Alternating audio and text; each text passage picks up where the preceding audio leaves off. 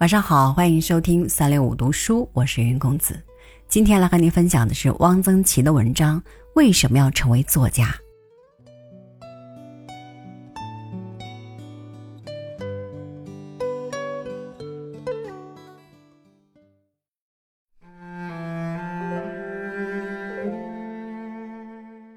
我年轻时写过诗，后来很长时间没有写。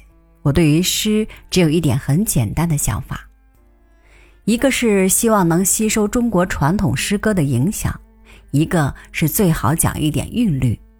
诗的语言总要有一点音乐性，这样才便于寄送，不能和散文完全一样。我的散文大都是记叙文，兼发议论，也是加叙加议。我写不了伏尔泰、叔本华那样闪烁着智慧的论著，也写不了蒙恬那样渊博而优美的谈论人生哲理的长篇散文。我也很少写纯粹的抒情散文。我觉得散文的感情要适当克制，感情过于洋溢，就像老年人写情书一样，自己有点不好意思。我读了一些散文，觉得有点感伤主义。我的散文大概继承了一点明清散文和五四散文的传统，有些篇可以看出张岱和龚定安的痕迹。我只写短篇小说，因为我只会写短篇小说。我的小说的背景是我的家乡高邮、昆明、上海、北京、张家口，因为我在这几个地方住过。我在家乡生活到十九岁。在昆明住了七年，上海住了一年多，以后一直住在北京，当中到张家口沙子岭劳动了四个年头。我以这些不同地方为背景的小说，大都受了一些这些地方的影响，风土人情、语言，包括叙述语言，都有一点这些地方的特点。我写的人物大都有原型，移花接木，把一个人的特点安在另一个人的身上。这种情况也是有的，也偶尔杂取种种人，把几个人的特点集中到一个人的身上，但多以一个人为主。当然不是照搬原型，把生活里的某个人原封不动地写到纸上，这种情况是很少的。对于我写的人，会有我的看法、我的角度，为了表达我的一点什么意思。会有所夸大，有所削减，有所改变，会加入我的假设，我的想象，这就是现在通常所说的主体意识。但我的主体意识总还是和某一活人的影子相粘附的，完全从理论出发，虚构出一个或几个人物来，我还没有这样干过。重看我的作品时，我有一点奇怪的感觉：一个人为什么要成为一个作家呢？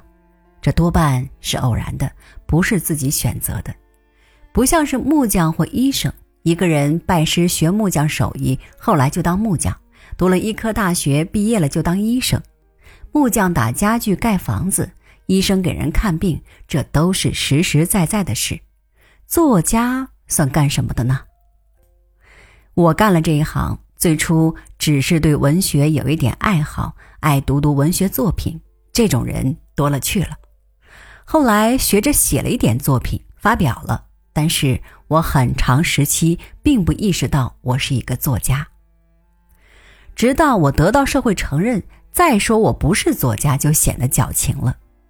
这样我就不得不慎重的考虑考虑，作家在社会分工里是干什么的。我觉得作家就是要不断的拿出自己对生活的看法，拿出自己的思想感情，特别是感情的那么一种人。作家是感情的生产者，那么检查一下我的作品所包含的是什么样的感情？我自己觉得我的一部分作品的感情是忧伤的，比如《职业》《幽冥钟》；一部分作品则有一种内在的欢乐。比如受戒、大闹济世，一部分作品则由于对命运的无可奈何，转化出一种常有苦味的巢穴。比如云志秋形状、异柄，在有些作品里，这三者是混合在一起的，比较复杂。但是总体来说，我是一个乐观主义者。对于生活，我的朴素的信念是：人类是有希望的。中国是会好起来的。